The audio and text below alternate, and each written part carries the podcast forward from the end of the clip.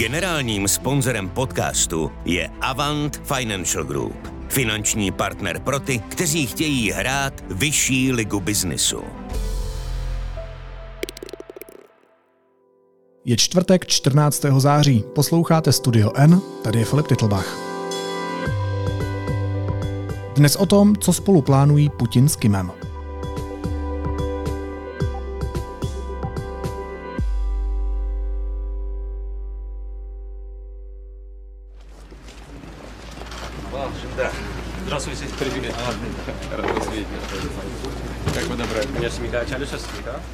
Severokorejský vůdce Kim Jong-un po čtyřech letech opustil KLDR a vydal se na zahraniční cestu. A protože se bojí létání, vyrazil za diktátorem Putinem na Dálný východ svým obrněným vlakem.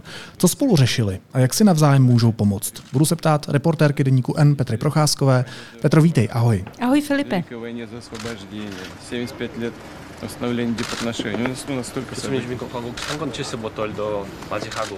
To už Putinovi nikdo jiný nezbyl, že musí dělat takhle show s Kim Jong-unem? Tak zbylo mu pár ještě třeba iránských eh, soudruhů a mm, má docela dobré vztahy s Čínou. No docela.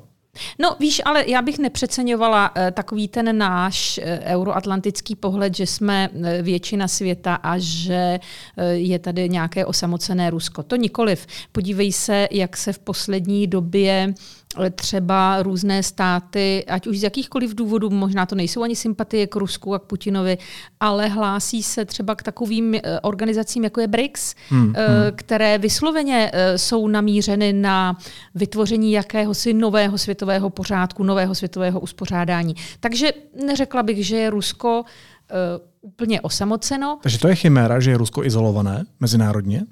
Je částečně izolované a je izolované tou částí světa, která pro něj byla eh, donedávna ekonomickou prioritou. Eh, Nejen ekonomickou, ale i prioritou pro tamnější oligarchy, kteří si tady kupovali jachty a hezky se jim tady žilo, nebo ve Spojených státech.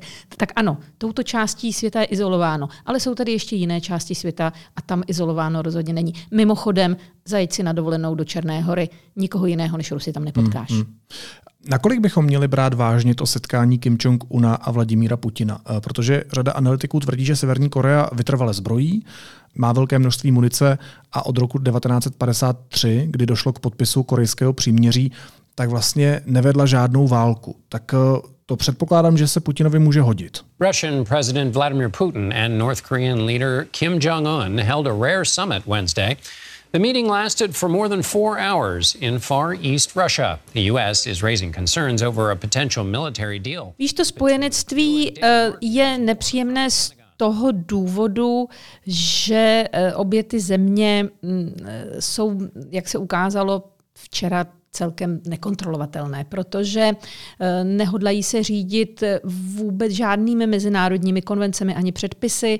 Rusko dokonce otevřeně prohlásilo, že, hm, když to řeknu lidově, kašle na OSN, hmm protože vystupuje ze sankcí, které samo odhlasovalo a je členem uh, Rady bezpečnosti OSN a které byly uvaleny na Severní Koreu, takže to prý už nebude platit, protože je nová situace.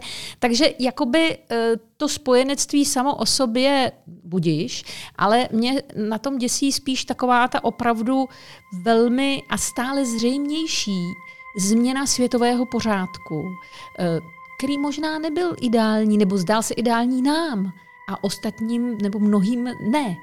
Ale rozhodně eh, padají jistá tabu, která tady doteď byla a jedno z těch tabu bylo prolomeno tím setkáním Kima a Putina, protože se tam dohadovaly věci, které přímo zakazují hmm. sankce OSN.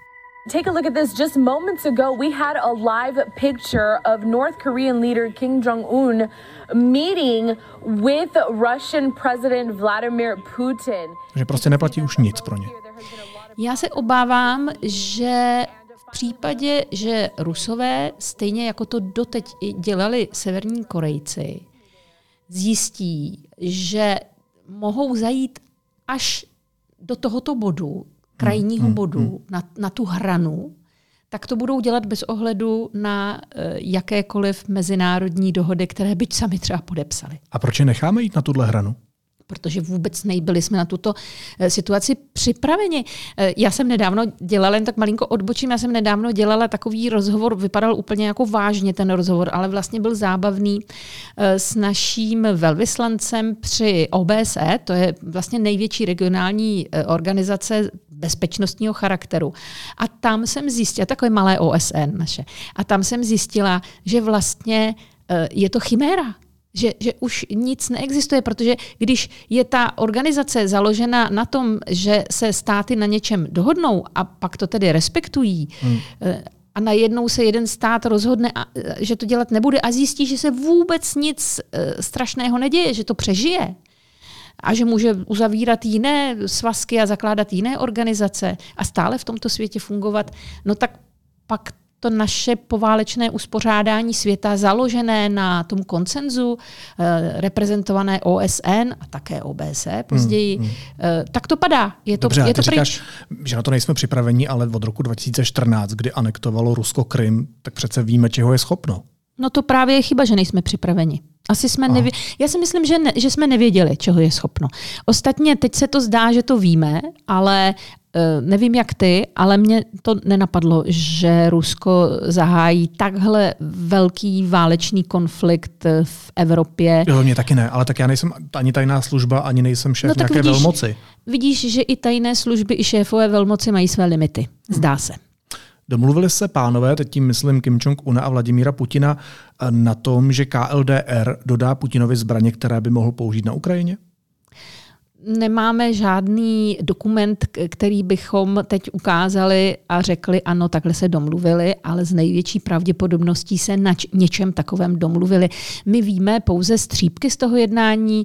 Mně se to strašně dobře psalo, já jsem to včera tvořila od sedmé hodiny raní, protože Vladivostok, já bych chtěla, aby se všechny události odehrávaly ve Vladivostoku. Časové pásmo? To časové pásmo mi udělalo krásné volné odpoledne, neboť jsem všechno udělala ráno a dopoledne.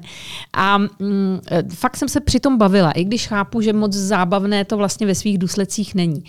Ale mm, co se úplně dělo eh, při těch rozhovorech, jednak nejdřív byly rozhovory v té širší delegaci s těmi generály, velmi mhm, bych mhm. řekla, pitoreskními, když jsem se tak koukala na ty fotografie a videa.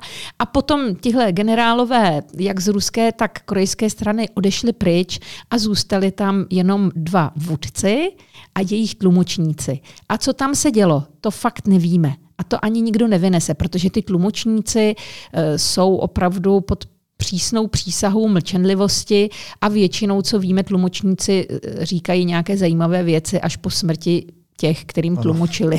Takže zatím nic, ale e, víme například, že se tam hovořilo o tom, že by třeba mohl, mohl, mohlo Rusko pomoci Korejcům ke vzletu jejich kosmonauta do kosmu. But there was no mystery about the message the two dictators were sending. This is our new Cosmodrome, Putin told Kim. And the sight of them touring Russia's newest space launch facility. Já jen to jako připomenu takovou jako perličku, kterou nevím, jestli víš, že když se Rusové snažili zalíbit Afgáncům, Eh, když okupovali v roce 79 Afghánistana a potřebovali nějak aspoň část obyvatelstva si naklonit, protože hmm. okupovat velkou zemi dlouho tě vysiluje, potřebuješ, aby někdo s tebou z těch lidí taky sympatizoval, tak jim vynesli opravdu, posadili do toho sajuzu svého Afgánce, a on lítal kolem země, byl v kosmu, afgánský kosmonaut. Jsou o tom obrovské prostě legendy se o tom dodnes. To se líbí, když je to takhle na nebi. No, no jasně, tak teďka možná bude lítat, lítat Korejec. No. A to, jsou, to, to je, pro mě to je strašně symbolické s tím Afghánistánem a s tou mm, Koreou, mm. protože je to úplně stejný styl, který jsme znali z těch sovětských dob. Úplně stejný. No a když teda takhle, Severní Korea v posledních měsících neúspěšně vypustila dvakrát družici. Špionážní satelit na oběžnou dráhu. Ano. Teď teda přichází Putin a říká, my vám pomůžeme, my vám dáme technologie, poletíte do vesmíru, bude to všechno krásný. A nemůže tohle vyvolat další výrazný světový konflikt vzhledem k tomu, eh, že přesně tohle vypouštění balistických raket a špionážních družic samozřejmě vadí Jižní Koreji, vadí to Japonsku, Spojené státy jsou velkým partnerem Jižní Koreje. Tady teď vidíme, že Putin je teda velkým partnerem Severní Koreje, takže i když jsou to nemoc velké státy v porovnání s těmi velmocemi, tak za nimi ale stojí ty velmoci. North Korea launched two short range missiles just before the visit began. Kim was all ears, asking detailed questions. Eh, Ano, to je právě ono. Svět se takhle nám dělí a mezi ním ta propast eh, mezi tím eh, světem, jehož součástí jsme i my, a, tím, a tou částí světa, kterou se snaží teď dát dohromady nějak Rusko, ale ve skutečnosti to dělá Čína, Rusko se tak jenom eh, jako s tím veze, tak ta propast tady samozřejmě vzniká. Eh, Myslím si, že v příštích podcastech bychom se měli někdy zabývat i tím, čím my se na, na tom podílíme, že se to tak stalo, protože určitě to není jenom vina eh, dvou z našeho pohledu šílených eh, diktátorů, kteří se sešli eh, na kosmodromu ve Stočnej. Ale víš, ono to s tím válečným konfliktem, já jsem o tom hodně jako přemýšlela, o co Rusům jde a do jaké míry může být ta spolupráce vojenská nebezpečná. A myslím si, že Rusové teď také přemýšlejí o tom, jak to udělat, aby si eh, na svých byť nedlouhých hranicích nevytvořili do budoucna nepředvídatelného, mm, teď je to spojenec, ale oni přece sami eh, vidí, eh, co to je za stát. Eh, Putin hovoří s Kimem, ví, co to je za člověka. Oni jeden o druhém nemají podle mě iluze. Oni vědí, že teď je to, je to snětek z rozumu Hmm, hmm. a e, že by Rusko pomohlo Severní Koreji natolik, aby mohlo být potenciálně touto zemí třeba ohroženo v budoucnu, to si nemyslím, ale ono teď potřebuje vyděsit svět tím, že si to bude ten svět myslet a že zase bude hledat tu hranu, Kam až může kam dojít. až může i v tom vyzbrojování Koreji například. Když mluvíš o tom jejich vztahu, tak Kim Jong-un k tomu řekl, cituji, Rusko se vydalo do svaté války na ochranu své suverenity a bezpečnosti proti hegemonním silám. Vždy budeme stát za rozhodnutími prezidenta Putina a ruského vedení a společně bojovat proti imperialismu.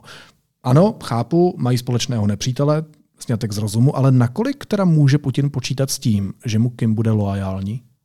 Já myslím, že teď ano, protože když mu teda slíbí toho kosmonauta a e, slíbí mu řadu dalších věcí, které Kim potřebuje, ať už je to jídlo, protože tam půjde spíš o barter. E, Rusové Mm, teď potřebují nutně, e, nutně munici, Korejci mají, ale Korejci zase potřebují obilí a jídlo, ale potřebují i vysoké technologie, například jak Putin krásně řekl, že oni zkusí dobývat kosmos taky, takže uh, si budou vzájemně prospěšní uh, a ta lojalita plyne z té, z, z té vzájemné prospěšnosti. any arrangement that would uh, improve uh, North Korea's military capabilities would be of uh, certainly would be of significant concern to us. Putin, of course, will want something in return.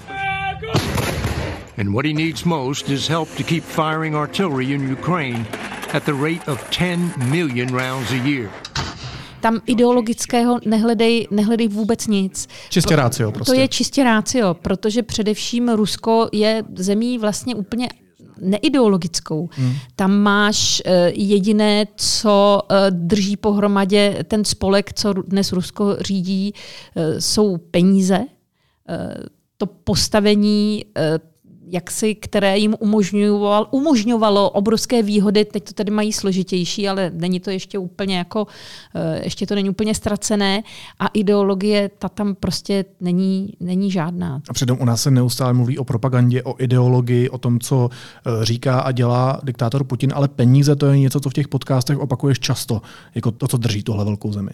Eh, Určitě, tak ta propaganda a ty, eh, ty řeči o té, o té velké ruské říši a to léčení toho komplexu, to je, to je pro lidi. Hmm. To je pro lidi, protože ty ani peníze nemají, že jo, tak eh, a ani jim je nikdo ne, nehodlá dávat. Naopak, teď jim je berou životní úroveň v Rusku eh, klesá, sice ne nějak úplně jako prudce, ale, ale, ale klesá rubl padá, lidé si mohou za své peníze koupit stále méně a méně věcí, tak musíš je nakrmit něčím, vysvětlit jim, proč to je. Takže tam jako ta ideologie funguje, ale není to, není to upřímné. Jo? Já si myslím, že Putin sám touží potom být eh, vládcem velké země a že mu tolik na těch eh, penězích možná ani nezáleží, eh, jako na, na, tom, na, na tom, v jakém, jak si, jaký bude ten nadpis té kapitoly v učebnicích historie hmm, hmm. někdy za 50-100 let.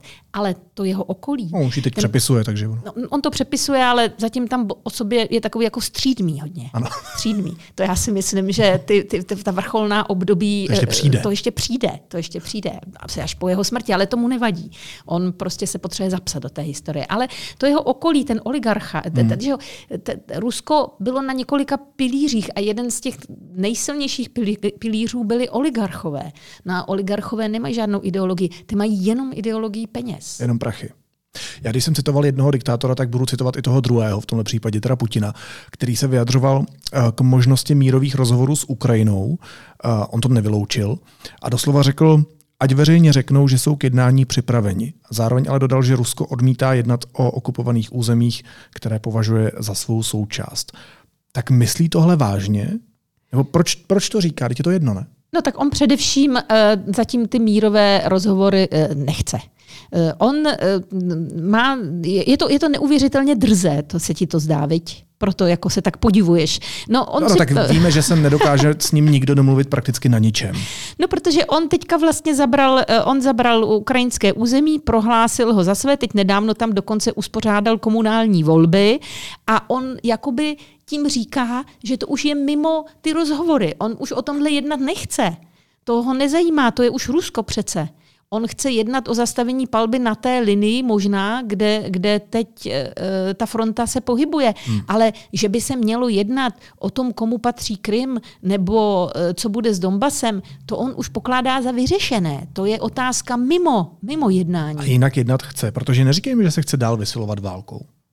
Víš, já si myslím, že hypoteticky, ani nikomu to rozhodně neradím, ale kdyby eh, se třeba teď Ukrajina rozhodla říci dobře, tak si ten Donbass sežerte, eh, Krym si nechte hmm. a pojďme se dohodnout na nějakém příměří tam, kde všichni teď stojíme, tak by na ta mírová jednání eh, ta ruská strana šla. Jo? Ano, myslím si, že ano. To jim teče do bod? No, eh, ty ztráty jsou příliš veliké a to, co eh, chtěli, v zásadě mají.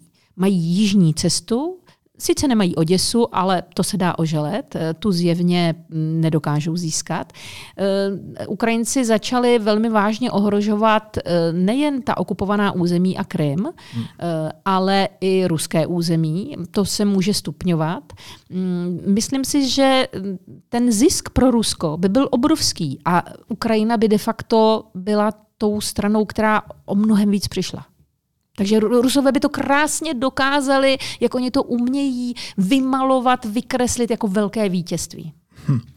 Tak to oni dokážou, nebo to Putin dokáže vlastně i v prohře. No to možná něco. dokáže jenom, kdyby, kdyby zůstal Sachalin. Jako Ale nicméně tohle je, to, tohle je teorie, na kterou snad nikdy nikdo nepřistoupí, předpokládám, protože Ukrajina se brání velmi poctivě a myslím, že na tohle statečně. setkání a taky statečně a myslím, že na tohle setkání by rozhodně nepřijel Zelenský. Určitě ne, ale uh, víš, uh, my teď žijeme strašně moc s konfliktem na Ukrajině, protože je blízko a, a týká se nás a tak dále, ale byla jsem v řadě jiných konfliktů na světě, které jsou daleko a ti lidé tam na místě to prožívali úplně stejně jako my ten konflikt ukrajinský. Ano, nebyla do toho zapojena jaderná velmoc Rusko, to všechno je, to, to mě je hmm, jasné, hmm. ale mm, ty konflikty trvaly třeba desítky let a přesně takhle se řekl nikdy, nikdy, nikdy. A jak dopadly? No některé dopadly tak, že trvají dodnes v takové latentní podobě. Mm, a některé se nakonec vyřešily tím, že třeba jeden vůdce umřel a přišel jiný a ten byl smířlivější a že se ty hranice třeba nějak posunuly, ale někdy ne, někdy prostě to území vlastně zůstalo územím nikoho. To, to je různé, ale podívej se na severní Kypr. A myslíš, že to je osud i Ukrajiny a Ruska? Ne, ne, nechci to takhle říct. Eh, myslím si, že tady zatím uh, jsou.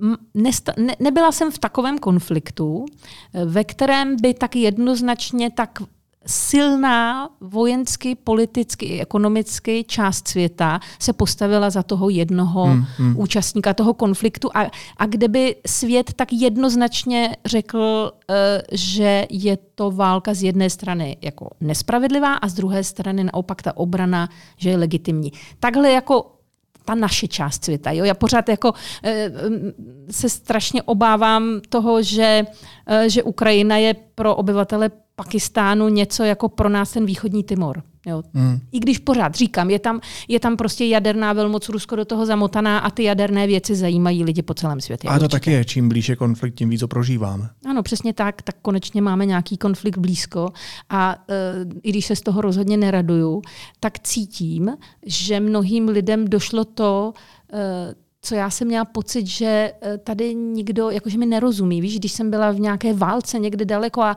a to utrpení těch lidí na tebe prostě dolehne a ty si řekneš, jak to, jak my si tam tak můžeme žít v klidu a pokoji, tak najednou je tady osobní zkušenost. Vůbec jsem nechtěla, aby, aby jsme ji měli, ale myslím si, že se nám taky úplně změnil pohled na svět a možná i na ty konflikty hmm. jinde.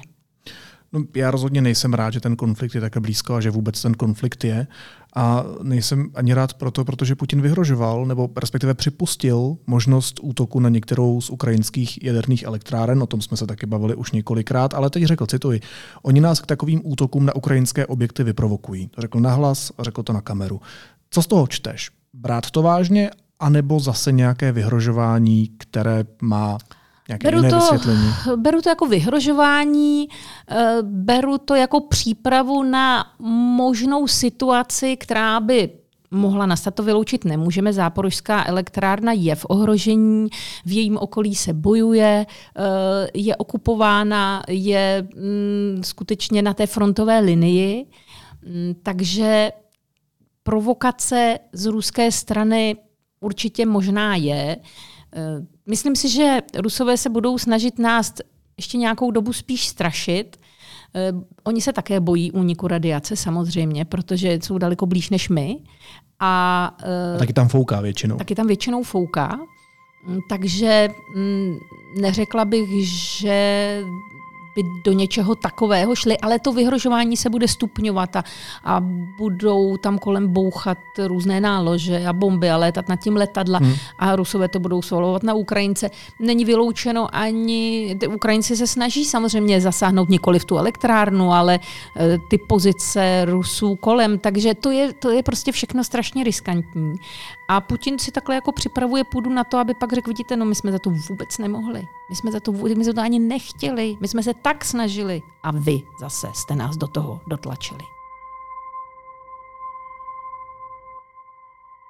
What does uh, North Korea have that Russia wants? Well, munitions, um, the, the same calibers and types of munitions that the Russians use. Když to schrneme a vrátíme se k tomu začátku příběhu, k tomu, že se setkal Vladimír Putin s Kim Jong-unem, tak jakou zprávu tím teda vyslali světu?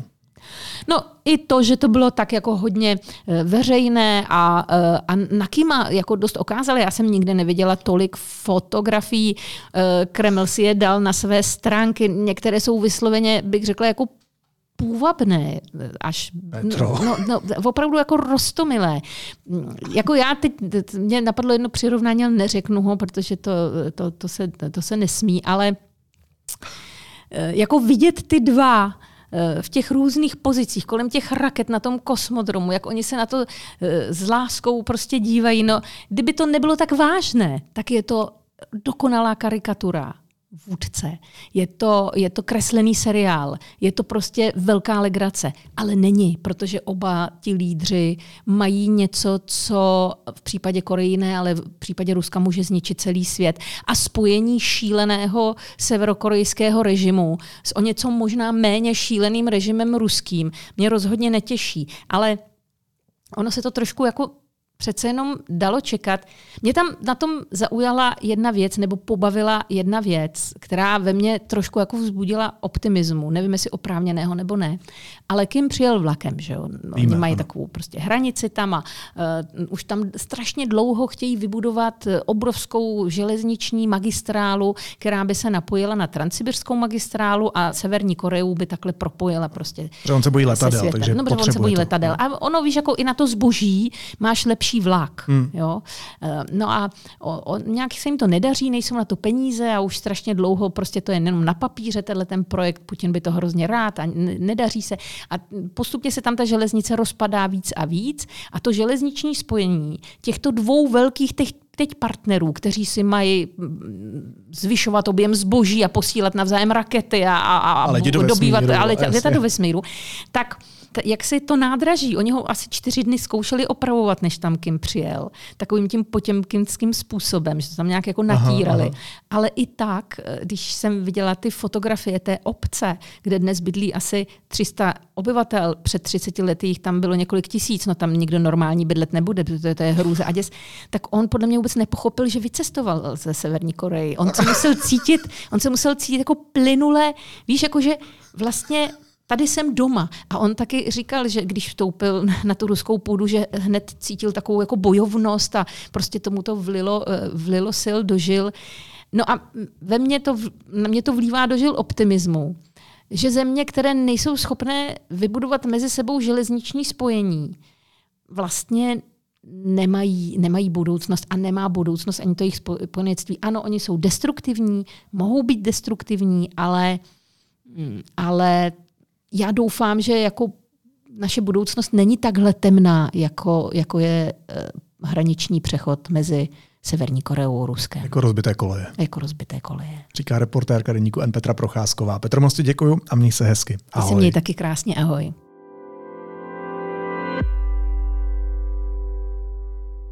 Pro všechny studentky a studenty jsme připravili nejvýhodnější cestu ke spolehlivým informacím. Na webu Deníku N teď můžete získat studentské předplatné se slevou 50%. Platí do konce září. Nabídku najdete na deníkn.cz lomeno studenti. A teď už jsou na řadě zprávy, které by vás dneska neměly minout. Vrchní soud rozhodl o odvolání v kauze Čapí hnízdo. Případ zřejmě vrátil k novému projednání. Vyplývá to z procesního postupu, ačkoliv soud výsledek nezdělil. V kauze byl letos v lednu nepravomocně osvobozen bývalý premiér a předseda hnutí Ano Andrej Babiš a jeho někdejší poradkyně Jana Naďová. Bývalého poradce ex-prezidenta Martina Nejedlého dnes vyslýchá inspekce BIS. Ta se zabývá údajným únikem informací z kontrarozvědky na hrad. Kromě něj už v případu vypovídal Vratislav Minář. Podrobnosti na webu deníkn.cz. Slovenské volby by začátkem září vyhrála strana Směr Roberta Fica s 22%, druhé by skončilo progresivní Slovensko s 18%. Ukázal to volební model NMS Market Research pro deník SME. Pod hranicí zvolení by zůstalo hned několik stran. Jedinou biznisovou zastávkou na cestě prezidenta Petra Pavla do Spojených států bude příští týden návštěva společnosti Colt CZ Group v Connecticutu. Právě pro tuto společnost pracuje prezidentův klíčový poradce Petr Kolář a kvůli slovenským volbám pojede 29. září zadarmo vlak z Česka na Slovensko. Stane se tak v rámci slovenské kampaně Nestrať svůj hlas.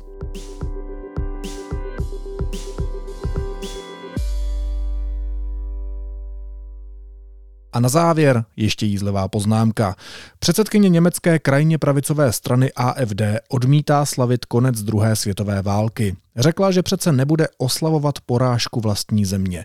Je to pozoruhodné, jak AFD zkouší i v roce 2023 staronové cesty, jak v Německu pozvednout pravici. Deutschland, Sieg,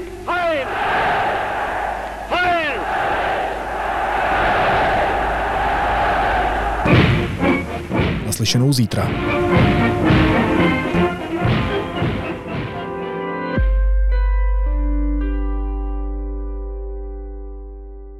Jedenáctý ročník Signal Festivalu, ekosystémy a průzkum.